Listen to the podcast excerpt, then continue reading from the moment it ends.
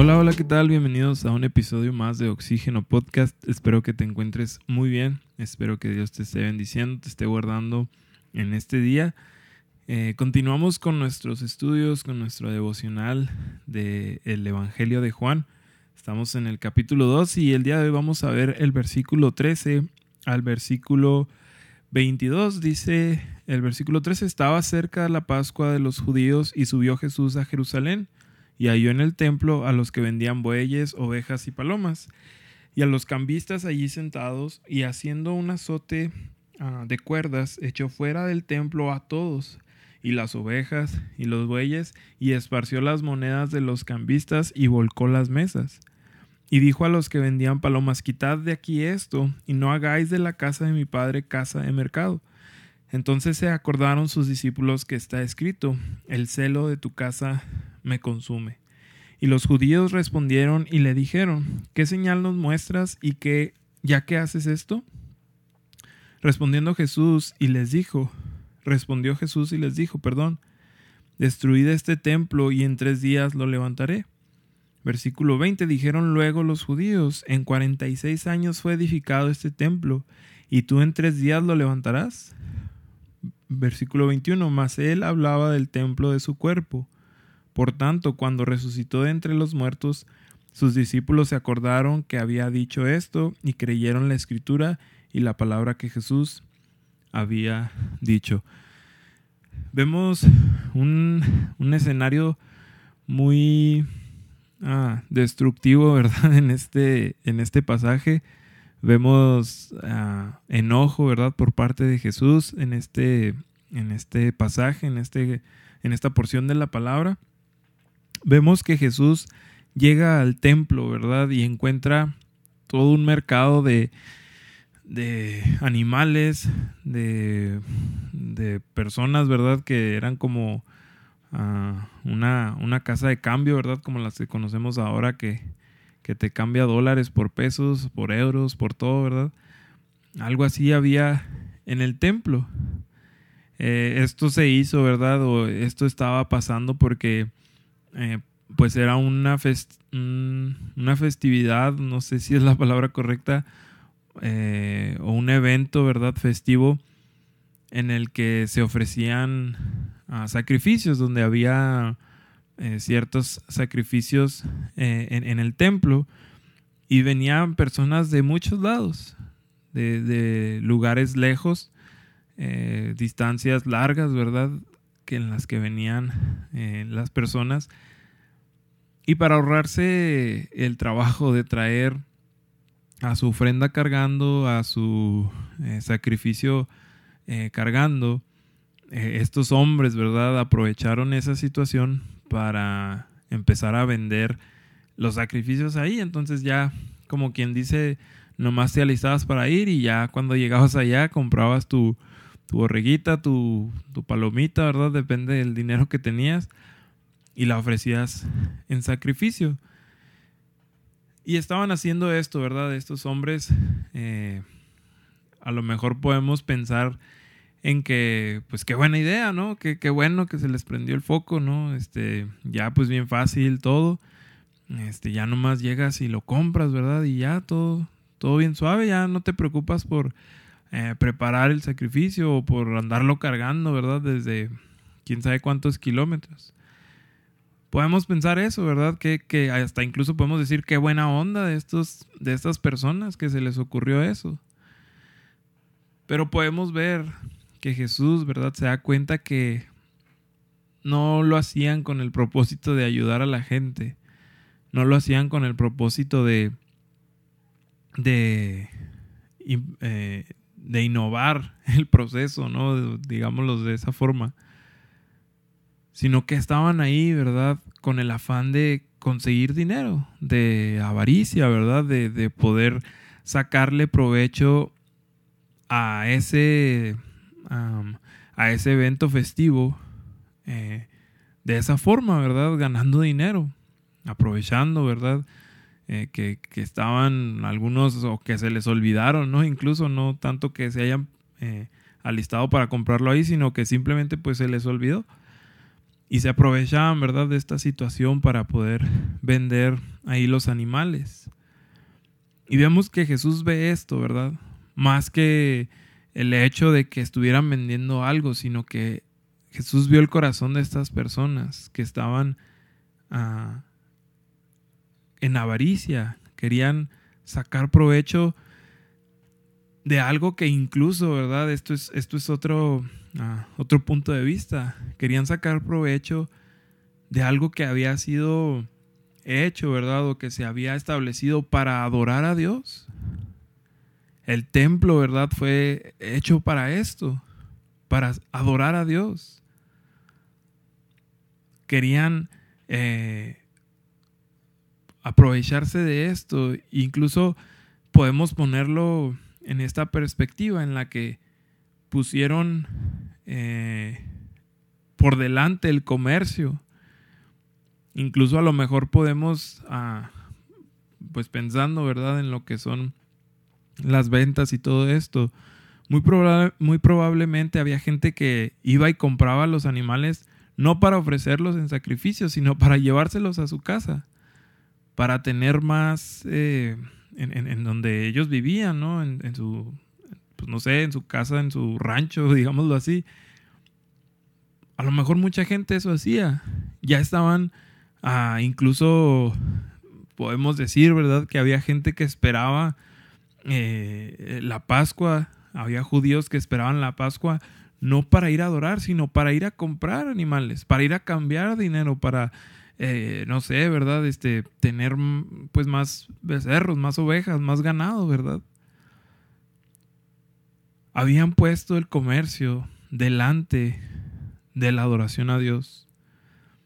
Habían puesto por primer lugar el comercio, las ventas, las ganancias, el dinero,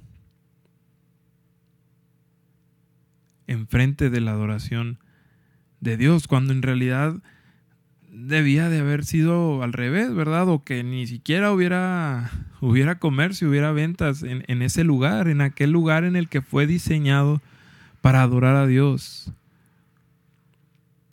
Pusieron algo, ¿verdad? Que interponía la adoración del pueblo de Dios. Pusieron un obstáculo, ¿verdad? Que no les permitía adorar de verdad. Ahora, si investigamos un poco, ¿verdad?, acerca de este templo, ese era el motivo principal, adorar a Dios en ese, en ese día específicamente. En, en, los otros evangelios, ¿verdad?, lo llama casa de oración. Si vemos un poquito la historia acerca de, de este templo, eh, que, como te decía, ¿verdad? Que fue diseñado, que fue hecho para adorar a Dios, para ofrecer eh, en adoración estos, estas ofrendas, estos sacrificios. Eh, y, y vemos lo que significaba o el contexto de la palabra adorar. No era solamente a lo mejor cantar como hoy lo conocemos. Era más profundo que eso, ¿verdad? Era servir, era dar honor, era eh, inclinarse, ¿verdad? Humillarse, entregar todo, ¿verdad? En ese, en ese, en ese evento, ¿verdad? En ese momento a Dios. Y vienen estos hombres, ¿verdad? A poner otra cosa delante de esta adoración. Por, pasando a segundo plano la adoración a Dios, poniendo en primer plano el comercio, las ventas, el dinero. Y déjame preguntarte esto en esta tarde, en esta mañana, noche, a la hora que sé que lo estés escuchando. ¿Cómo está tu templo? ¿Cómo está tu templo? Dice Primera de Corintios Primera de Corintios 3, versículo 16. Primera de Corintios capítulo 3, versículo 16. ¿No sabéis que sois templo de Dios y que el Espíritu de Dios mora en vosotros? ¿No sabéis que sois templo de Dios? ¿Cómo está tu templo? ¿Qué obstáculos estamos poniendo nosotros para adorar a Dios? ¿Es dinero? Así como estos hombres. ¿Es alguna preocupación? ¿Algún afán? ¿Algún compañero de trabajo? ¿Tu jefe? ¿Tu familia? ¿Tus deseos, verdad? Este, materiales, alguna materia, algún profe, algún compañero de, de salón, la pandemia, ¿verdad? ¿Por qué no? ¿Cómo está nuestro templo? ¿Qué nos está impidiendo? ¿Qué estamos poniendo en primer lugar que nos impide adorar a nuestro Dios? Este cuerpo que nosotros tenemos, esto que Dios nos ha dado, esta boca, estos ojos, estas manos, estos pies, han sido diseñados para la honra y gloria de nuestro Dios. ¿Para qué los estamos usando?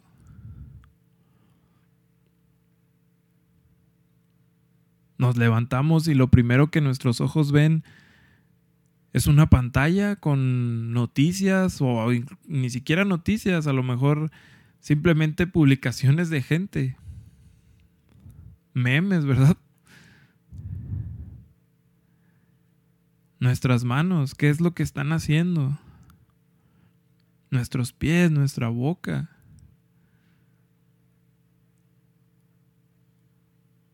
¿Qué lugar le estamos dando a la adoración a nuestro Dios en nuestro templo?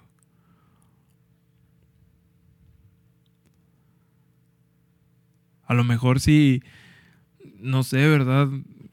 No quiero decir que, que a lo mejor hubiera estado bien o algo por el estilo, pero quizás si hubiera sido de alguna otra forma, ¿verdad? Ese, ese comercio, esa forma de vender las cosas, no sé. A lo mejor Dios no hubiera hecho tal cosa, ¿verdad? No lo sabemos. Pero lo que sí sabemos es que a Dios le molestó esto que ellos hayan puesto en primer lugar ese comercio. Entonces no nos sorprenda, ¿verdad? Si un día Dios trata con nosotros de la forma en la que trató con estas personas, que incluso dice que hizo uh, un, uh, no recuerdo el nombre, pero pues como un tipo látigo un azote de cuerdas, dice el versículo 15. Echó fuera del templo a todos. Yo al principio creía, dije, bueno, a lo mejor nomás es como pues para pegarle a los animales, ¿no? Pero dice que a todos. Muy probablemente le dio ahí un azote a, dos, tres personas o más, ¿verdad? No, dice que a todos. No, no nos sorprenda, ¿verdad? Que, que Dios un día de estos trate en nuestra vida para purificar el templo.